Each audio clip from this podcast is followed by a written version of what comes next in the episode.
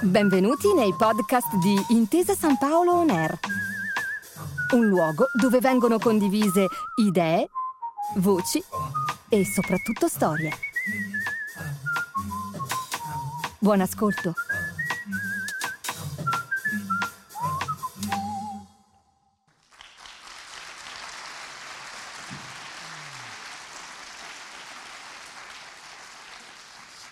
Buonasera a tutti. Dunque, come sapete, eh, noi proporremo qui tre momenti della storia di Torino. Per par condicio sono uno del Settecento, uno dell'Ottocento e uno del Novecento.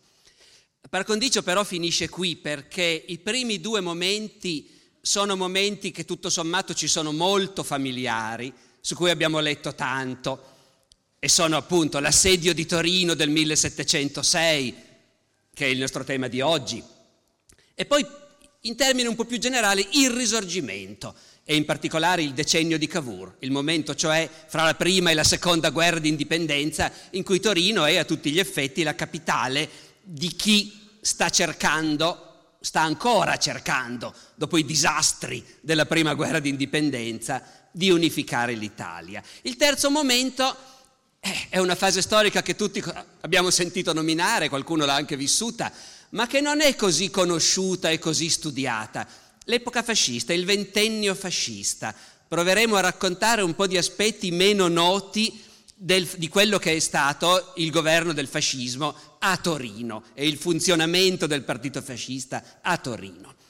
Dunque al terzo appuntamento credo che vi dirò più cose che non sapete. Magari nei primi due meno, però proprio per questo i primi due appuntamenti saranno incentrati non tanto sui fatti, quanto sui personaggi. Io, noi abbiamo scelto di parlare dell'assedio del 1706, ma soprattutto di quello che è il vero grande protagonista della vittoria, e cioè il principe Eugenio. Così come parleremo di risorgimento parlando innanzitutto di Cavour.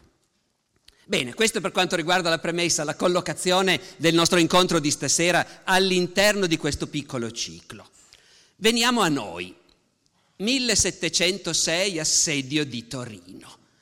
Un episodio che, diciamo, da subito è entrato nella leggenda, ma perché è entrato nella propaganda, perché è entrato nell'ideologia, è diventato una tappa di quella narrazione del passato su cui ogni nazione si fonda. Oggi non è ben chiaro su quale narrazione condivisa noi italiani ci possiamo riconoscere.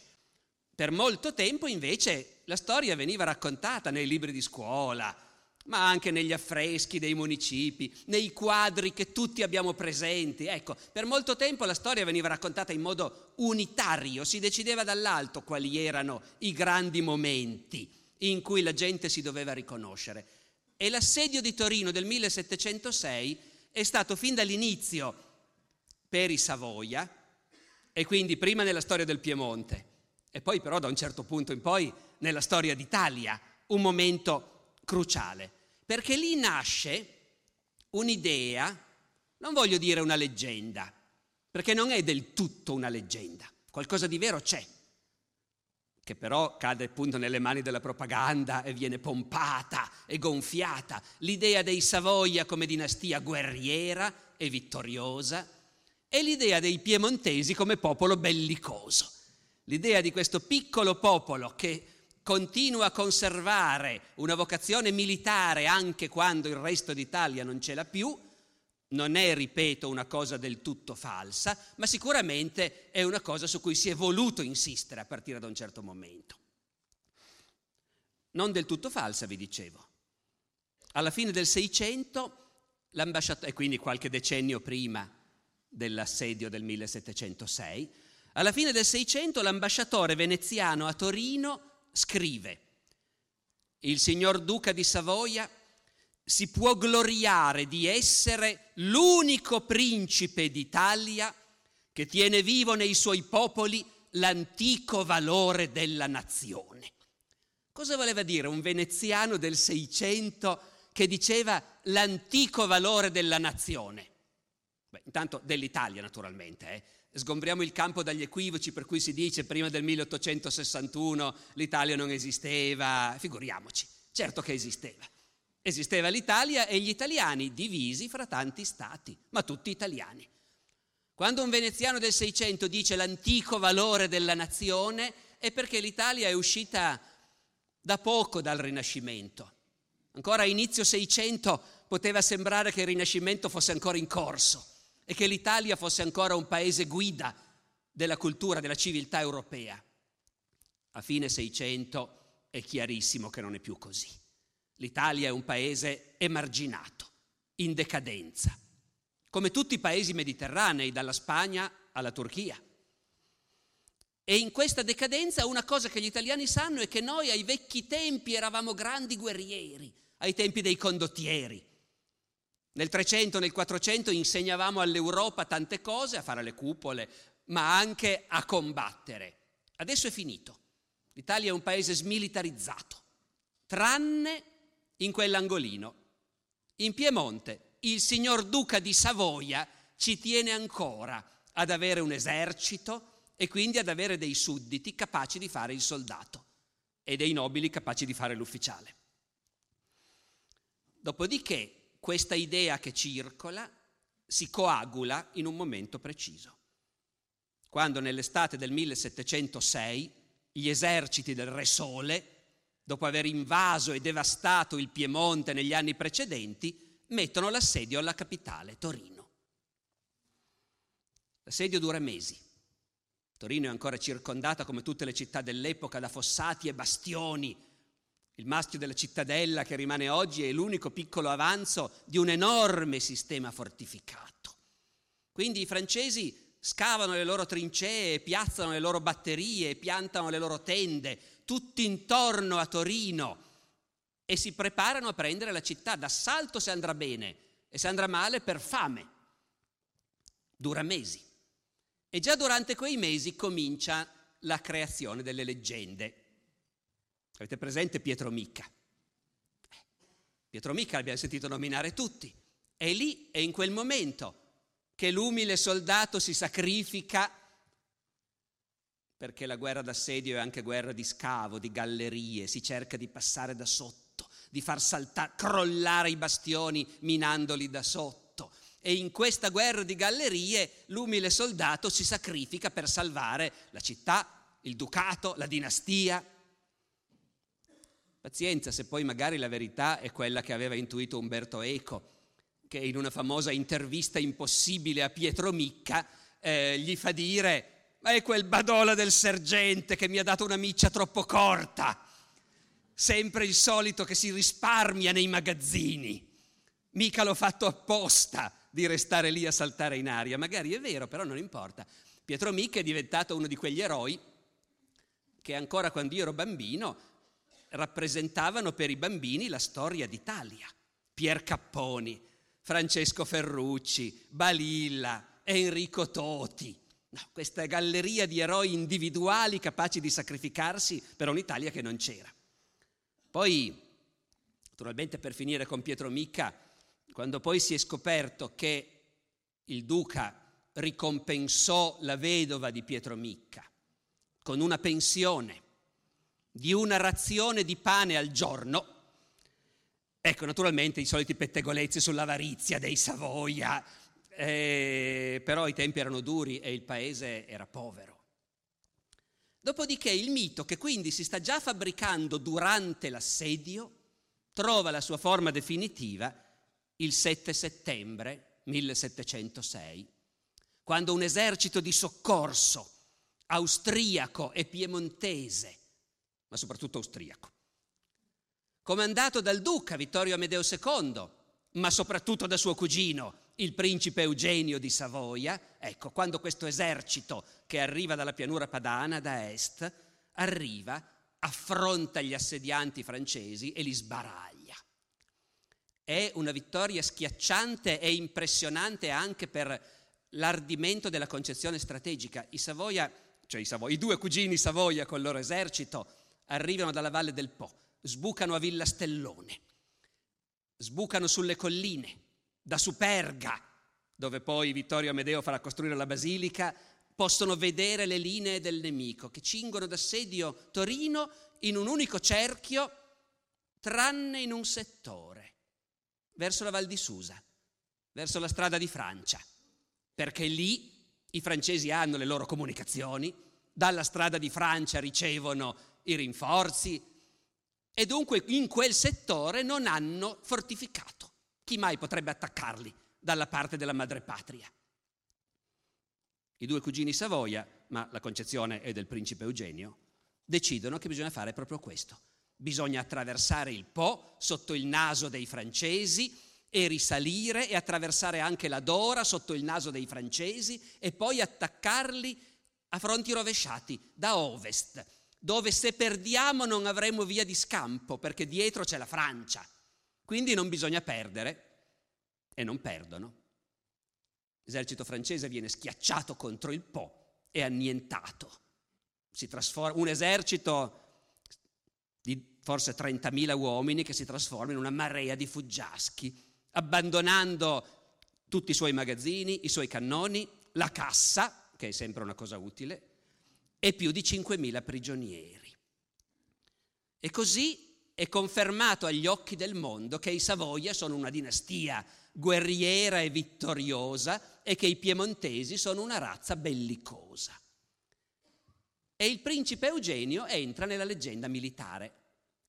E qui cominciamo a stringere su questo personaggio perché è di lui che io vi voglio soprattutto parlare. Il principe Eugenio è un personaggio curiosissimo. Tanto per cominciare appartiene alla leggenda militare di nazioni diverse e spesso ostili fra loro perché al nome del principe Eugenio fu dedicata una corazzata nella prima guerra mondiale, ma era una corazzata austriaca, austro-ungarica. E nella seconda guerra mondiale al nome del principe Eugenio furono dedicati ben due incrociatori. Uno era italiano, Eugenio di Savoia, e uno era tedesco, Prinz Eugen. E nelle canzoni dei soldati il principe Eugenio viene fuori come l'eroe dei vecchi tempi che viene ancora indicato ai soldati come modello, nelle canzoni dei soldati austriaci. Prinz Eugen der Helle Ritter, il principe Eugenio, il nobile cavaliere, è forse la più famosa canzone di guerra austriaca. Però ci sono anche le canzoni piemontesi che cantano a questo punto Princigenio. Princigenio all'arriva con il saber alla mano. Principe Eugenio è arrivato con la sciabola in mano e Aleman e Piemontese, tedeschi e piemontesi, hanno sconfitto sti francesi, questi francesi.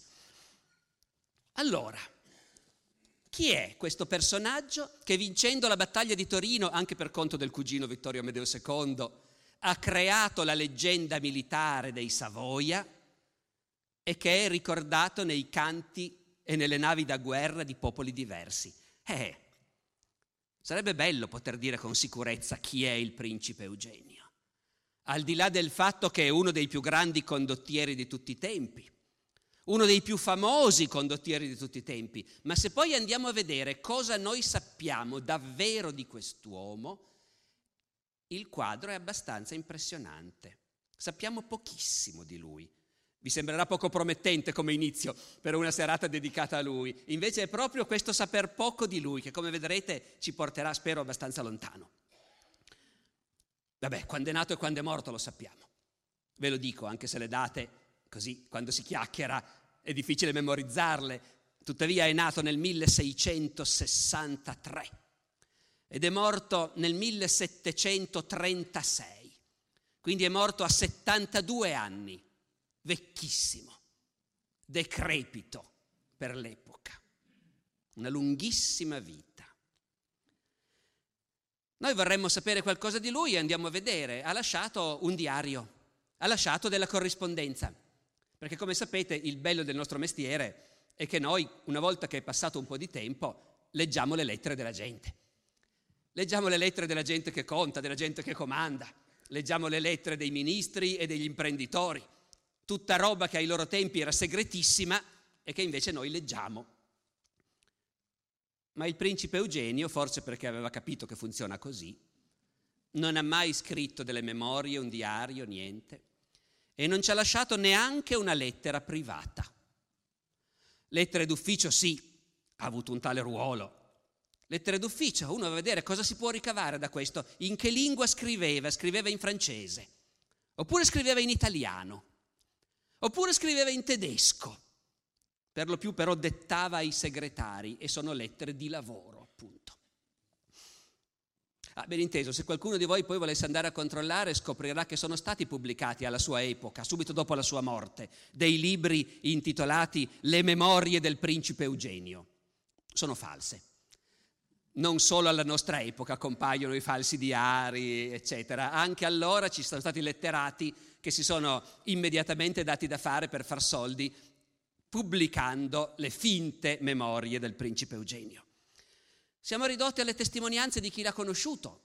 Sembrerebbe già promettente anche questo, perché il principe Eugenio è stato in rapporti con i grandi della sua epoca, con i sovrani come Federico il Grande, con gli intellettuali come Pietro Giannone, con i suoi colleghi, i militari come il duca di Marlborough, l'antenato di Winston Churchill. Quasi nessuno di loro l'ha conosciuto bene. Nessuno in realtà di loro dice mai io so questa cosa del principe Eugenio. C'è una sola eccezione. Alla corte di Luigi XIV c'era una principessa, si chiamava la principessa Palatina, era la moglie di un fratello del re. È una famosa pettegola che ci ha lasciato invece lei sì diari, memorie, spettegolando sulla vita alla corte del Re Sole. Lì si trova qualcosa sul principe Eugenio, ci arriveremo. Oh, tenete conto che quest'uomo ha comandato per anni l'esercito imperiale austriaco, è stato per anni capo del Ministero della Guerra, per anni l'uomo più importante dell'impero austriaco. Quindi la mancanza di informazioni ravvicinate su di lui comincia già a essere un po' impressionante. La verità è che non sappiamo nemmeno di che nazionalità era, o perlomeno di che nazionalità si considerava. Nacque a Parigi, scrisse e parlò più volentieri il francese che altre lingue. Questo basta perché Voltaire, nella sua storia del secolo di Luigi XIV, dica che peccato che non è stato generale nostro. Peggi- colpa del re, il re Sole, che non l'ha voluto nel nostro esercito. E così abbiamo perduto, dice Voltaire, i servigi di un francese, perché non si può definire altrimenti il principe Eugenio. Dopodiché per anni Eugenio combatté nelle Fiandre insieme agli alleati inglesi, quelli appunto del duca di Marlborough. Gli ufficiali del duca di Marlborough pare che lo chiamassero il vecchio principe italiano. Anche un inglese di quell'epoca, che era un signore piuttosto famoso, Jonathan Swift, l'autore dei viaggi di Gulliver, in una sua lettera parla del principe Eugenio, lo critica per un tema che toccheremo più avanti, la crudeltà con cui faceva la guerra. E Jonathan Swift dice, beh sì, è quella crudeltà che è tipica degli italiani. Siamo all'inizio del Settecento, il Rinascimento è finito, però pensate alle figure che fanno gli italiani in Shakespeare. I Montecchi e i Capuleti a Verona, tutti questi italiani che si sgozzano fra loro, queste faide, queste vendette, la parola vendetta viene usata in inglese, in italiano, ecco. Swift pensa ancora, gli italiani sono gente crudele, eh, pronta di coltello oltretutto e vendicativa. Il principe Eugenio dunque era un italiano. Peraltro un avversario politico, un altro ministro inglese, parlando del principe Eugenio, una volta lo chiamò con disprezzo un miserabile generale tedesco. Quindi francese, italiano, tedesco. Lui naturalmente non ci ha mai detto cosa pensava di essere, forse non pensava di essere niente abbiamo un indizio, come si firmava? Certe volte si firmava Eugène de Savoie, altre volte però si, ferma, si firmava Eugenio von Savoie, che è come dire, io non decido. Italiano, tedesco, francese, va bene tutto, sono tutte queste cose insieme. E questo però in realtà è tipico di un'epoca, perché questa aristocrazia, queste dinastie tra 6 e 700 sono veramente un mondo internazionale, dove è un po' assurdo chiedersi di che nazionalità sei. Eugenio è nato, è un Savoia, ma è nato a Parigi. Suo nonno, è un ramo cadetto dei Savoia, no? i Savoia-Carignano. Il nonno, per chi si ricorda la storia itali- e anche le canzoni piemontesi del Seicento, era il famoso principe Tommaso che aveva combattuto contro Madama Reale, Princi Tumà, protagonista anche lui di una famosa vecchia canzone. Princi Tumà, vabbè, non ve la canto per misericordia. Eh, poi però il principe Tommaso, avendo perso la guerra civile, si era trasferito in Francia, aveva ricevuto in dono dei feudi dal re di Francia, era diventato un principe francese. Questo è il nonno. Il padre, Savoia Carignano, è un generale del Re Sole, ma muore giovane. Eugenio ha solo dieci anni quando perde il padre. La mamma, la mamma si chiama Olimpia Mancini, la mamma del principe Eugenio, ed è la più famosa delle Mazarinette. Chi sono le Mazarinette? Voi ricordate il cardinal Mazzarino, l'astuto italiano che per molto tempo fu primo ministro del re di Francia e di fatto la massima autorità del regno di Francia. Il cardinale Mazzarino, fra altre cose che faceva, eh, faceva venire i parenti naturalmente dall'Italia, essendosi sistemato molto bene a Parigi. Il cardinale Mazzarino fece venire un sacco di nipotine, cinque se non sbaglio, tutte italiane, tutte carine, tutte molto disinvolte, tutte che avevano capito come funzionavano le cose la società parigina le soprannominò appunto le Mazarinette eh, e lo zio cardinale le manovrava in base ai suoi interessi politici. Quella che ebbe più successo di tutti fu proprio Olimpia Mancini, la quale riuscì a diventare l'amante del re, del re Sole. Come sapete non era un posto fisso, eh, cambiava piuttosto rapidamente. Però per un certo tempo Olimpia Mancini fu l'amante del Re Sole e poi viene fatta sposare a questo sciagurato Savoia Carignano che comunque è disponibile per la bisogna. Quindi il bambino ha un papà principe sabaudo e generale che però muore giovane e una mamma italiana chiacchieratissima, ex amante del re. La corte del Re Sole, dove nasce e cresce Eugenio, che vive lì fino a 19 anni, è uno stranissimo posto. Perché appunto il re ha sempre avuto delle amanti ufficiali e anche delle altre meno ufficiali. Però col tempo e nell'epoca che ci interessa le cose stanno già cambiando, il re non è più così giovane e il re comincia a farsi degli scrupoli, anzi comincia a diventare molto religioso e il clima a corte diventa un clima fortemente bigotto. E tuttavia, in questa corte che sta diventando sempre più bigotta, le abitudini sessuali sono estremamente libere. Quando dico estremamente voglio dire estremamente. Uno dei fratelli del re, Gastone d'Orléans, Monsieur, come è chiamato a corte, è notoriamente omosessuale, tutti lo sanno, e pratica la sua omosessualità sotto gli occhi di tutti. È circondato da un gruppetto di giovanotti brillanti con i quali non si sa bene cosa faccia, o meglio, la principessa Palatina la grande pettegola di corte di cui vi parlavo, lei lo sa cosa fanno e ce lo racconta. Poi che cosa, se dobbiamo farci la tara o no, ma certamente qui si parla di orge in abiti femminili. E qui compare nelle lettere della principessa Palatina, fra questi giovanotti, anche il nostro Eugenio di Savoia, il quale, essendo l'ultimo di cinque figli, ed essendo molto magrolino e misero come aspetto fisico, a cos'era destinato dalla famiglia? Ovviamente alla carriera ecclesiastica. Eh, quelli che sanno andare bene a cavallo e tirar bene di scherma faranno altro. Quelli magrolini e malaticci li facciamo studiare. È così dal Medioevo e ancora così nel Seicento. Eugenio era destinato alla carriera ecclesiastica, tanto che già dall'infanzia portava la tonsura, cioè aveva i capelli rasati sul cocuzzolo come tutti i chierici, vestiva solo di nero ed era ufficialmente noto come l'abbé de Savoie, l'abate di Savoia. Questo non impediva, secondo la principessa palatina, che nel giro di Monsieur Gastone d'Orléans fosse conosciuto come Madame l'Ancienne, che era lo pseudonimo di una famosa prostituta parigina eh, e che appunto partecipasse abitualmente a queste feste in cui tutti si vestivano da donna. Pettegolezzi, ma noi sappiamo invece per certo che quando a 19 anni il principe Eugenio scappa da Parigi perché vuole andare a Vienna dove ci sono i turchi e vuole combattere i turchi, cambiare vita, ci arriveremo.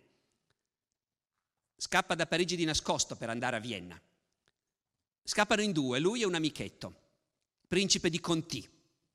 Amichetto, cuginetto perché è figlio di un'altra Mazarinette, eh, anche lui, e l'anno prima era stato implicato in uno scandalo per appunto feste omosessuali, insieme stavolta col Delfino, il nipote del re e erede al trono. Poi era stato tutto messo a tacere. I due ragazzi, 1683, scappano da Parigi per andare a Vienna a combattere i turchi, travestiti da donna. Nella maturità di Eugenio i pettegoli e i giornalisti ogni tanto gli attribuiscono una amante. C'è un grande sforzo di dire no, ma in realtà poi invece si sa che... Ecco, si è verificato, non se n'è trovata assolutamente nessuna.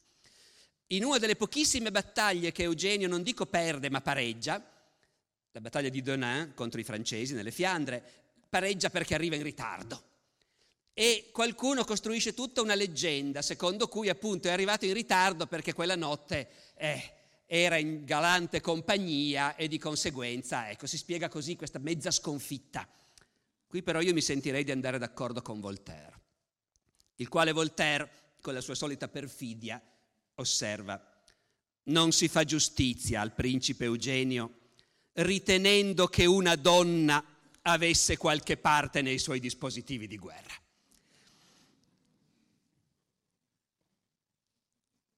C'è ancora un dettaglio scabroso, prima di passare al grande generale. Quando Eugenio ha 16 anni, e dunque è a Parigi, alla corte, destinato alla carriera ecclesiastica, vestito di nero, tonsurato, l'abbé de Savoie, però poi le feste, sua madre è travolta dalla catastrofe. Intorno al 1680 la corte del Re Sole è scossa da uno scandalo spaventoso, ne avrete sentito parlare, il processo dei veleni, l'affare dei veleni quando alcune grandi dame sono accusate di stregoneria, sortilegio, avvelenamento. È un processo tremendo che segna proprio, come dire, l'involuzione del re verso una visione sempre più chiusa e, come dire, bigotta. E il clima si fa sinistro. Olimpia Mancini è coinvolta in qualche modo in questa faccenda. Eh, rischia il processo, rischia la testa, scappa da Parigi, va all'estero, in Olanda, paese di tutte le libertà e vivrà lì molto molto a lungo eh, e lascia a Parigi il ragazzino sedicenne sotto la tutela della nonna. Il ragazzino sedicenne tira avanti a Parigi alla corte del re ancora per tre anni. Poi decide di cambiare vita. Farà il soldato. Noi qui lo sappiamo in dettaglio questa storia, perché a Parigi c'è un ambasciatore piemontese, naturalmente, un ambasciatore sabaudo, il conte Ferrero della Marmora.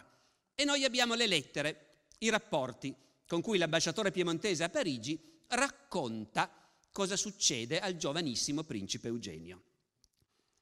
Dice all'inizio del 1683 smette l'abito talare, si veste in abiti civili e dichiara che non cambierà più. Il conte Ferrero della Marmora riferisce a Torino.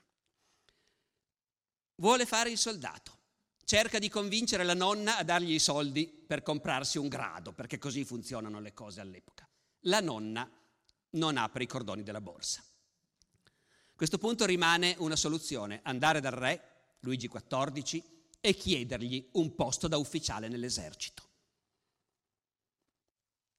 Si fa presentare al re dal cuginetto, il giovane principe di Conti che vi ho già citato prima. E noi qui abbiamo, vi leggo una lettera, una frase, scusate, dalla lettera della Marmora, il quale scrive in italiano ovviamente, come è inevitabile, ma dal suo italiano si capisce che pensava in piemontese e traduceva. Dice il La Marmora, il principe di Conti l'ha presentato al re, a cui il detto principe Eugenio ha chiamato impiego. Alla ciamaie. Ecco. Eh, alla ciamaia, ma il re, cosa le risponde? Il re, ma non si è sentita risposta alcuna. Capite? Abbiamo visto abbastanza documentari sulla corte del Re Sole, parrucche, eccetera, per immaginare questa scena. I due ragazzi, il ragazzino che chiede e il re che fa finta di non aver sentito. Dopo una figura così, appunto, non resta che scappare. Alla fine di luglio del 1683 il principe Eugenio e il principe di Conti scappano da Parigi in abiti femminili e vanno a Vienna per arruolarsi nell'esercito imperiale. L'imperatore ha un gran bisogno di gente e quindi li prende. Beh, qui il principe di Conti esce dalla nostra storia. Adesso a noi interessa il principe Eugenio. Questo diciannovenne, principe ma senza un soldo, principe, ma straniero, anzi apolide potremmo dire a questo punto, perché non appartiene a niente a nessuno, è solo. Però è un principe e di conseguenza l'imperatore lo accoglie. È un momento cruciale, 1683, l'ultimo grande assedio turco di Vienna, che si conclude con il disastro degli assedianti. È la prima campagna del principe Eugenio. Lui non comanda, è un ragazzino, gli avrà dato uno squadrone, ma eh, vede quello che succede. Io credo che abbia visto e ci abbia poi pensato a lungo su questa cosa. C'è un esercito che sta assediando una capitale, è lì da mesi, poi arriva un esercito di soccorso e sbaraglia gli assedianti perché li coglie di sorpresa alle spalle.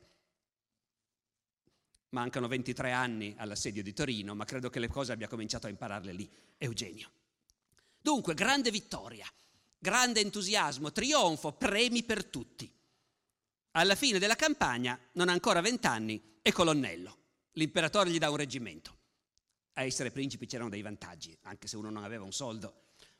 Due anni dopo è generale. Nel 1693, a 30 anni, è feldmaresciallo. Dunque una carriera fulminea è un uomo, un ragazzo, ma ormai è un uomo, che ha cambiato vita totalmente. È difficile pensare a una persona la cui vita sia più nettamente divisa in fasi rispetto al principe Eugenio, che per i primi 19 anni vive alla corte di Parigi vestito di nero da pretino e facendo peraltro le cose che sappiamo. Poi da 19 anni fino a 54, sono 35 anni, durante i quali Eugenio non fa altro che combattere. In 35 anni combatte 30 campagne. Capite cosa vuol dire le campagne? In quei tempi beati d'inverno non si combatte. Fa freddo, non c'è fieno, non c'è da mangiare. Quindi le guerre cominciano in primavera e finiscono in autunno-inverno. E quella è una campagna poi ci si riposa tutti qualche mese e poi si ricomincia. Su 35 anni Eugenio combatte 30 campagne, di cui più di metà come comandante in capo delle forze imperiali. Nel 1717 combatte la sua ultima battaglia. Finiscono le grandi guerre. Il principe Eugenio si trasferisce a Vienna, dove è l'uomo più potente e più importante dell'impero, e passa altri 18 anni durante i quali, sì, ogni tanto torna a mettere in campo l'esercito, ma per cose di pochissima rilevanza. In realtà fa il politico, fa la seconda cosa che piaceva immensamente alla gente del suo rango, gioca a carte, vincendo e perdendo somme gigantesche, e poi fa il collezionista d'arte, lasciando quel palazzo del Belvedere, che anche oggi è uno dei grandi musei di Vienna. Eugenio molto rapidamente viene considerato dai suoi contemporanei un grandissimo generale. Cos'è un grandissimo generale? Noi siamo abituati, credo, dall'esempio di Napoleone, a pensare innanzitutto a uno che vince le battaglie. E allora viene voglia di andare a contare quante battaglie ha combattuto Eugenio in vita sua e quante ne ha vinte. Eugenio ha combattuto, ha comandato in vita sua in 12 battaglie da Zenta in Ungheria contro i turchi 1697, parlo di quelle in cui lui era al comando dell'esercito imperiale, a Belgrado di nuovo contro i turchi 1717. Fra queste 12 battaglie almeno quattro sono vittorie colossali. Vittorie colossali vuol dire una vittoria che annienta l'esercito nemico e mette fine a una guerra. Appunto, Zenta e Belgrado contro i turchi, Blenheim in Baviera contro i francesi del Re Sole, Torino 1706 contro il Re Sole. Altre sei battaglie le ha vinte molto nettamente, due le ha pareggiate. Dieci battaglie vinte su dodici e nessuna veramente persa è un record. Uno dice Napoleone, beh, il principe Eugenio non ha mai avuto una Waterloo. Annibale, Federico il Grande, metteteci chi volete. L'arte di vincere le battaglie l'hanno avuto parecchi grandi condottieri, l'arte di non perderle mai è ancora un'altra cosa che si aggiunge. Ma 12 battaglie in 30 campagne, come voi vedete, non sono molte, c'è qualcosa che ci sfugge. Il punto è che la guerra non si fa solo per combattere battaglie, anzi, sapete, la battaglia è quell'occasione in cui in una giornata si vede chi ha vinto e chi ha perso. E devi essere molto sicuro di te per andare a impegnare, a giocarti tutto in poche ore in quel modo. Poi la battaglia è quell'occasione in cui si macella tanta gente, migliaia di morti. Principe Eugenio vive in un'epoca che comincia a essere un'epoca razionale, illuminata, in cui si comincia a dire ma vale davvero la pena di ammazzare così tanta gente? La risposta naturalmente è sì se ce n'è bisogno. Però si comincia anche a pensare che come sarebbe bello se in quest'epoca di lumi, in quest'epoca di ragione, in cui noi siamo guidati dalla nostra ragione, riuscissimo anche a fare la guerra come un'arte del ragionamento, della manovra. Se un esercito e l'altro potessero trovarsi di fronte su un terreno e ognuno ha le sue città, le sue fortezze, le linee di rifornimento e si muovono, e come sarebbe bello se quando un generale è più bravo dell'altro e arriva in una posizione favorevole, l'altro riconoscesse che ha perso e si ritirasse, senza dover combattere una battaglia, ammazzare tanta gente. Loro cominciano a crederci sul serio che si possa fare questo. E la guerra diventa un'arte di manovre, di spostamenti, di strade, di fortezze, tutt'al più di assedi, appunto. Perché voi capite che una volta che si ragiona così, allora uno dice, noi siamo a Torino e ce l'abbiamo, il nemico a Casale e Alessandria, l'anno prossimo potremmo assediare Alessandria. E se la prendiamo potremmo dire che quella campagna è servita a qualcosa. L'anno dopo ancora assediamo Casale e poi chissà cosa succederà.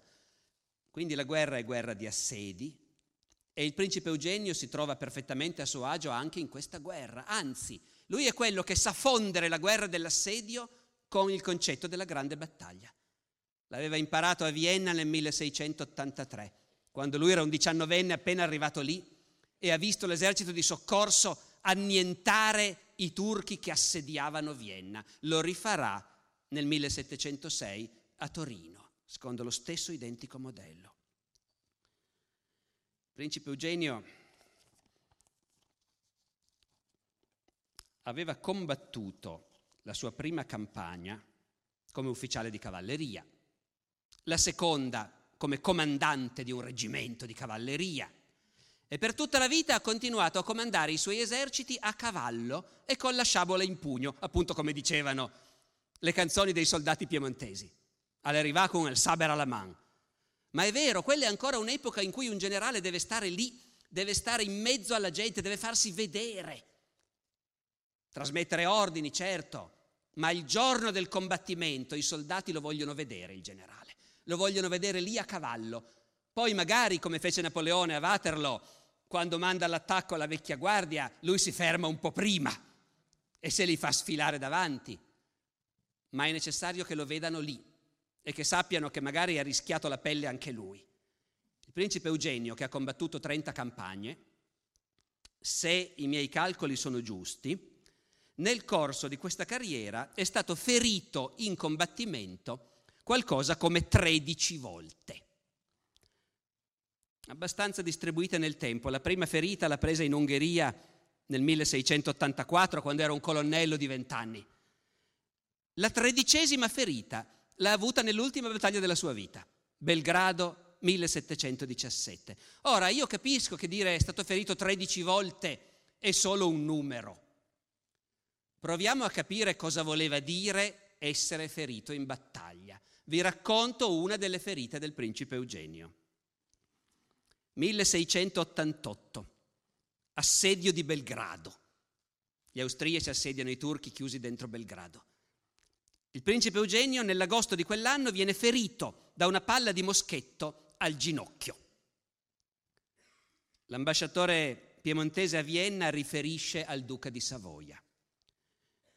Il principe Eugenio, il 29 del passato, verso le 8 della sera, fu ferito negli approcci, cioè nelle trincee avanzate, perché l'assedio si fa scavando trincee sempre più avanti e il nemico ti spara addosso naturalmente. Fu ferito negli approcci di un colpo di moschettata, quattro dita sopra il ginocchio. Non si potette però trovar la palla, che deve essere nascosta fra gli ossi e i nervi. E lì chirurghi dicono che non sia necessario cercarla da vantaggio, da vantaggio di più, perché discenderà col tempo fra la pelle. Leggiamo fra le righe. Cosa vuol dire tutto questo? Vuol dire che il principe Eugenio è lì sdraiato e i chirurghi hanno cercato la palla nella sua gamba. L'hanno cercata con i loro bisturi, i loro coltelli, i loro cucchiai, i loro specchietti e l'hanno cercata abbastanza a lungo da poter dire alla fine non si trova. Deve essere ben a fondo. E a quel punto si sono detti, vabbè, la lasciamo lì e diciamo che tanto prima o poi uscirà da sola. Il dolore gli ha causato la febbre. Per divertir la quale, cioè per far sfogare la febbre, se gli è aperta già tre volte la vena. Aperta la vena cosa vuol dire? Sono sempre i chirurghi, il salasso, che per secoli i nostri medici hanno creduto che fosse il rimedio universale. Quando uno sta male è all'alta pressione, bisogna far uscire un po' di sangue. Oggi noi ci mettiamo le mani nei capelli, pensando a uno ferito con una palla nella gamba che per fargli scendere la febbre gli cavano sangue. Tre volte. In breve, continua la lettera da Vienna, verrà qua non essendo più in stato di proseguire la campagna. In realtà la palla si era fracassata contro l'osso. E qualche tempo dopo noi abbiamo lettere di Eugenio da Vienna in cui informa di essere costretto a tenere aperta la ferita perché la ferita è piena di schegge dell'osso fracassato dalla palla e bisogna permettere che escano e di conseguenza lui sta a letto con la ferita aperta aspettando che le schegge escano. I medici dicono ci vorranno almeno altri tre mesi. È stato ferito ad agosto. Ancora il 19 dicembre l'ambasciatore Sabaudo riferisce al principe Eugenio è stato tirato ultimamente dalla ferita un altro pezzetto di piombo schiacciato che i chirurghi assicurano essere il resto di tutta la balla, perché anche la palla è andata in pezzi contro l'osso, non solo l'osso. E sono quattro mesi che i chirurghi in questa ferita aperta frugano cercando i frammenti. A fine dicembre la prognosi è ci vorrà ancora molto tempo prima che possa camminare. Quanto a cavalcare vedremo. Ecco, questa è una delle 13 volte che il principe Eugenio è stato ferito in battaglia, non magari tutte a questo livello, ma questo voleva dire. Dunque la guerra, anche quando sei un generale, è una realtà brutale, violenta, dove ti metti in gioco tutto col corpo, dove la sofferenza è sempre presente, la morte è sempre presente, anche per il generale. Non è quella cosa asettica che poi diventerà in seguito con i generali che se ne stanno nei loro comandi a pianificare. E la guerra vuol dire anche che ti sfoghi certe volte. Il principe Eugenio, ricordate Swift, quello dei viaggi di Gulliver? C'è in lui quella crudeltà che è tipica degli italiani. Principe Eugenio fa la guerra con ferocia. Del resto aveva fatto le sue prime esperienze contro i turchi. Vienna 83 e poi anche negli anni seguenti. nei Balcani contro i turchi.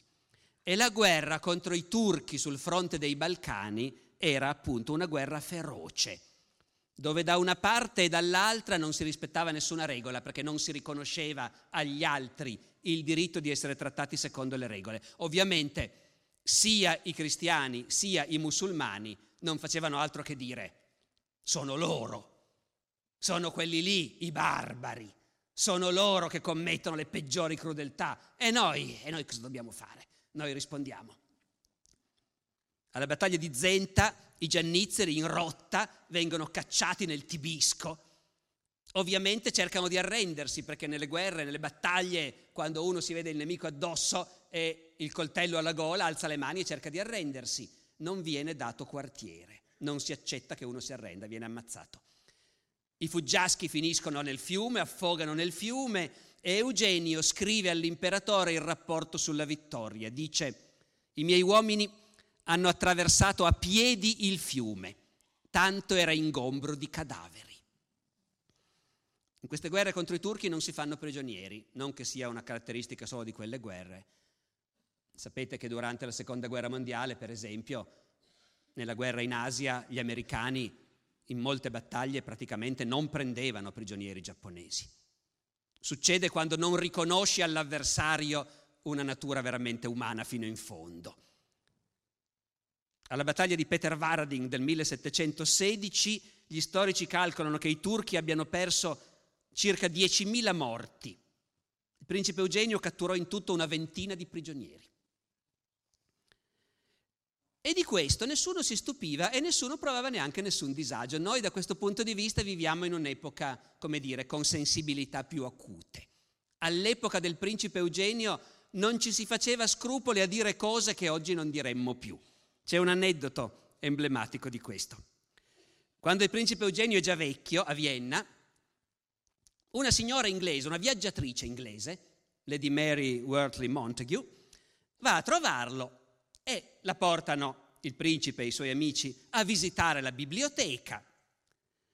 E un amico del principe Eugenio assicura a questa signora inglese che molti grossi volumi in quarto sull'arte della guerra che si vedono lì nella biblioteca del principe erano rilegati in pelle di giannizzero.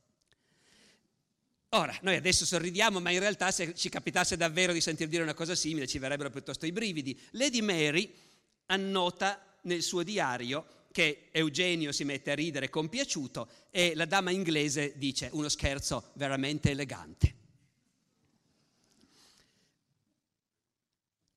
D'altra parte non è che nelle guerre che si combattevano in Occidente i freni inibitori fossero sempre in funzione, specialmente quando c'era dentro il principe Eugenio.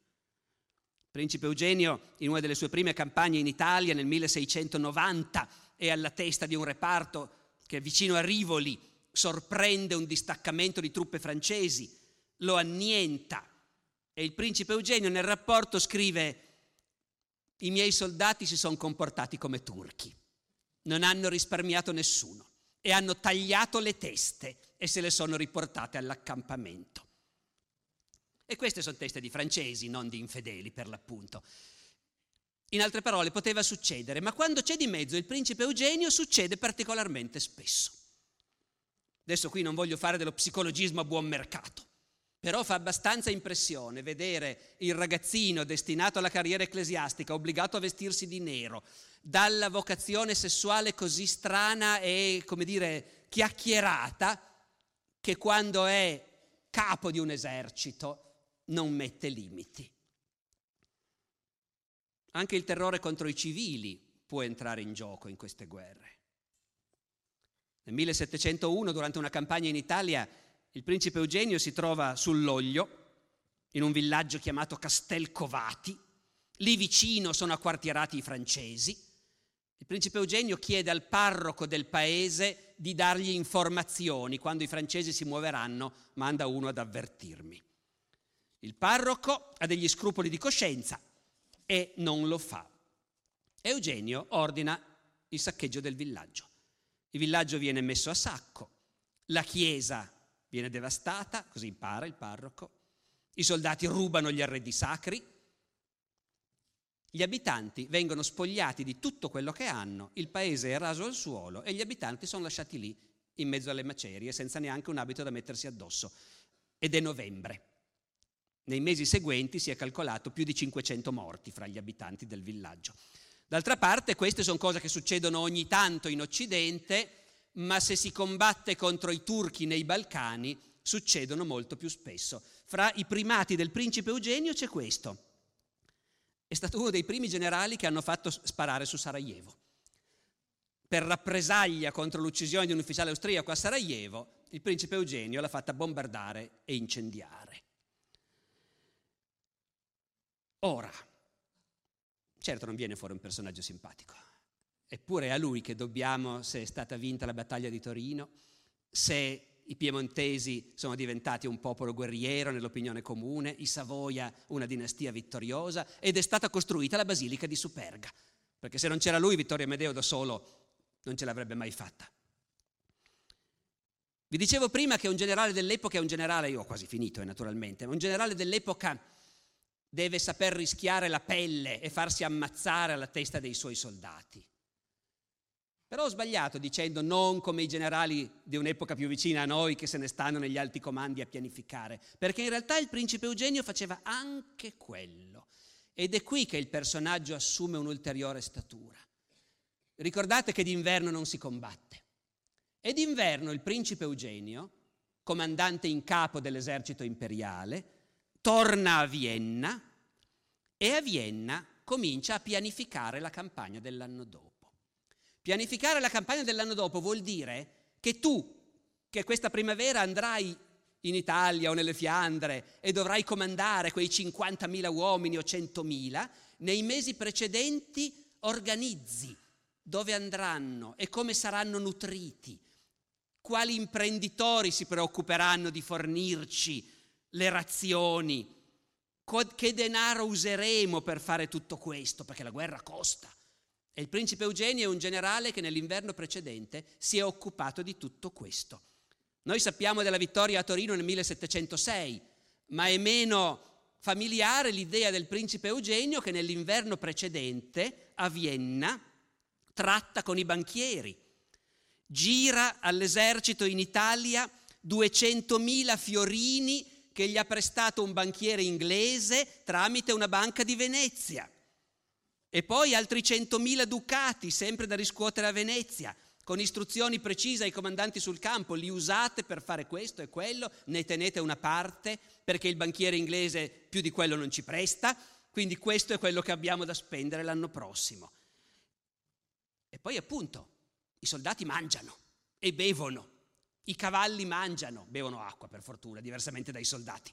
Però e tutto questo deve essere pianificato. Altri generali lo lasciano fare agli uffici.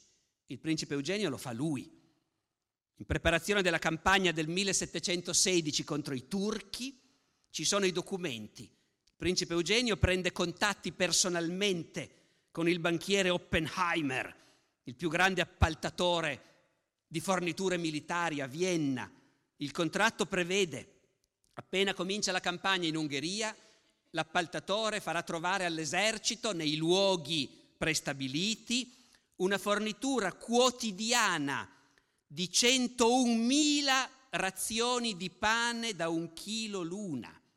Capite cosa vuol dire? 100 tonnellate di pane al giorno.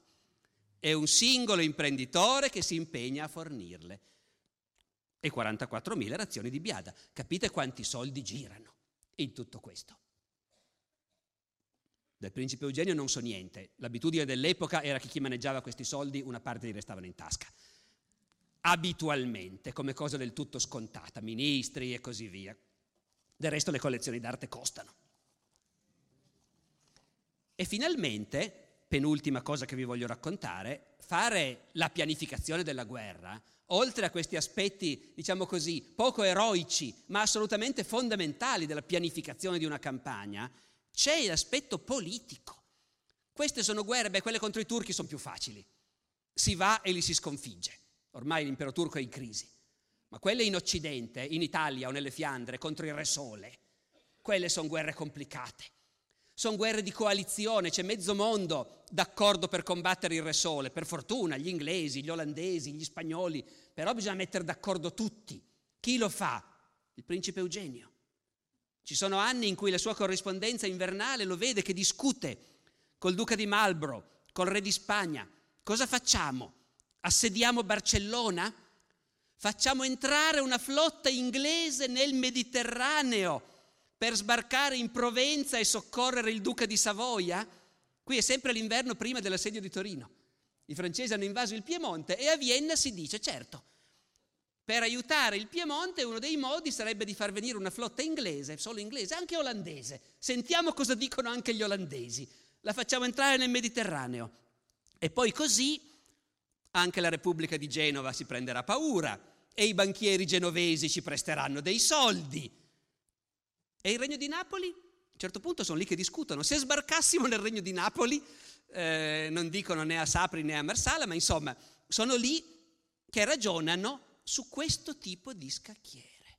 Quindi la guerra e la politica, ha ragione Clausewitz, la guerra è la prosecuzione della politica. Anzi, è proprio la stessa cosa in certi momenti. E allora capiamo anche come mai l'uomo che ha vinto la battaglia di Torino, negli ultimi vent'anni della sua vita, è stato il padrone dell'impero austriaco. Aveva in mano tutto lui, la guerra, la politica, la diplomazia.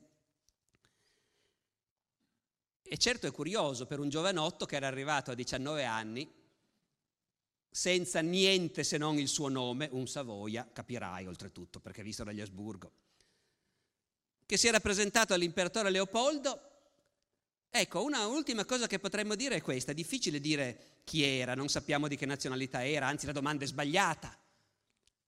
Non sappiamo quasi niente di lui personalmente. Uno potrebbe chiedersi, ma almeno è un uomo moderno o è ancora un uomo del Medioevo? In che mondo vive? È già un po' il nostro. Quando lui si è presentato all'imperatore Leopoldo, gli ha presentato un'elegante supplica in latino. Alla fine della sua prima campagna, il duca di Lorena gli ha regalato un paio di speroni d'oro, come si faceva con i giovani cavalieri fin dal XII secolo. E quando al duca di Savoia l'imperatore ha detto guarda c'è qua tuo cugino, eh, tuo cugino sta facendo bene, lo sto promuovendo, però naturalmente dovresti dare una mano anche tu perché costa mantenere un principe, avrebbe bisogno di un po' di rendite anche da parte vostra, anche voi Savoia tirate fuori qualcosa. Il duca Vittorio Amedeo II deve decidere come fare a trovare delle entrate per il cuginetto e lo fa in un modo che non è forse né medievale né contemporaneo, ma è proprio tipico di quest'epoca sospesa, che è ancora il Medioevo ed è già la modernità.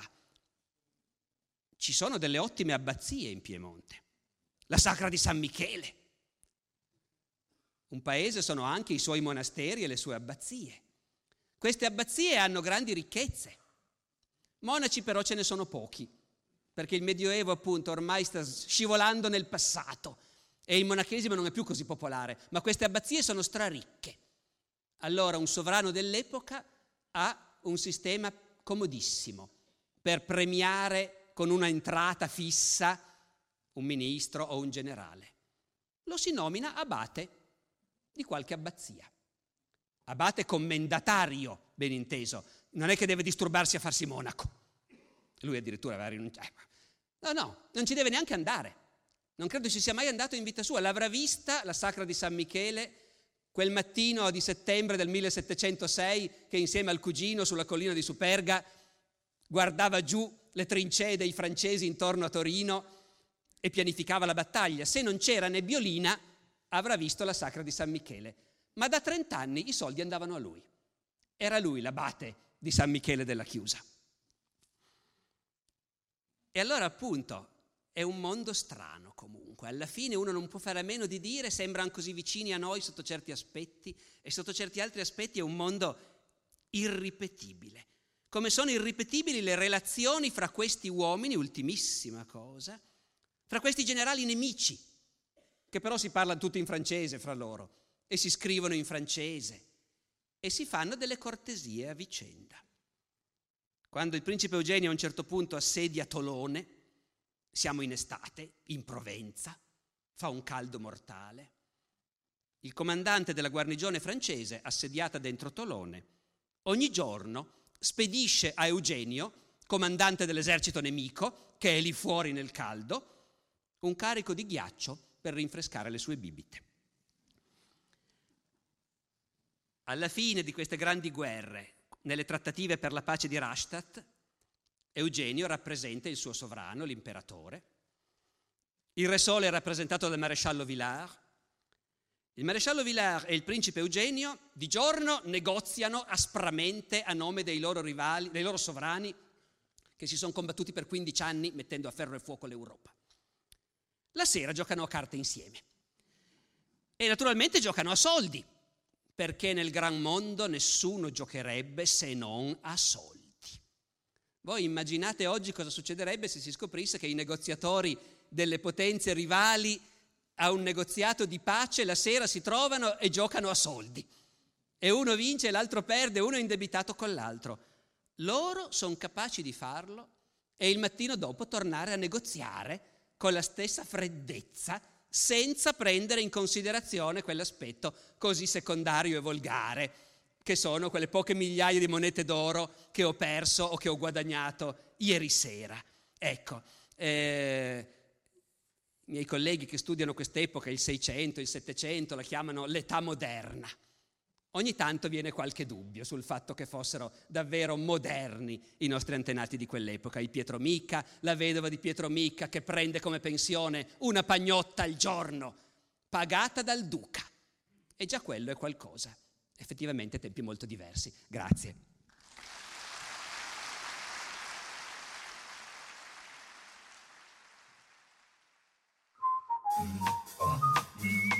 Grazie per aver ascoltato i podcast di Intesa San Paolo On Air. Al prossimo episodio.